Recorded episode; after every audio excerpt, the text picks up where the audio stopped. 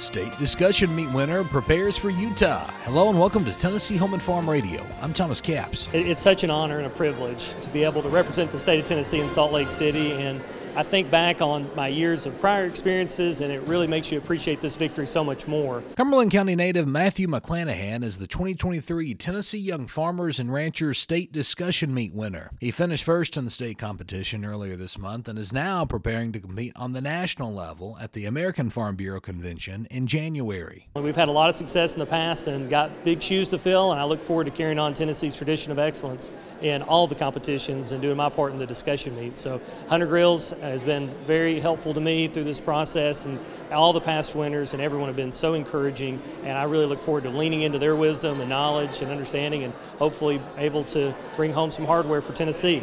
McClanahan is a practicing attorney and serves as the executive director for the Tennessee Association of Conservation Districts.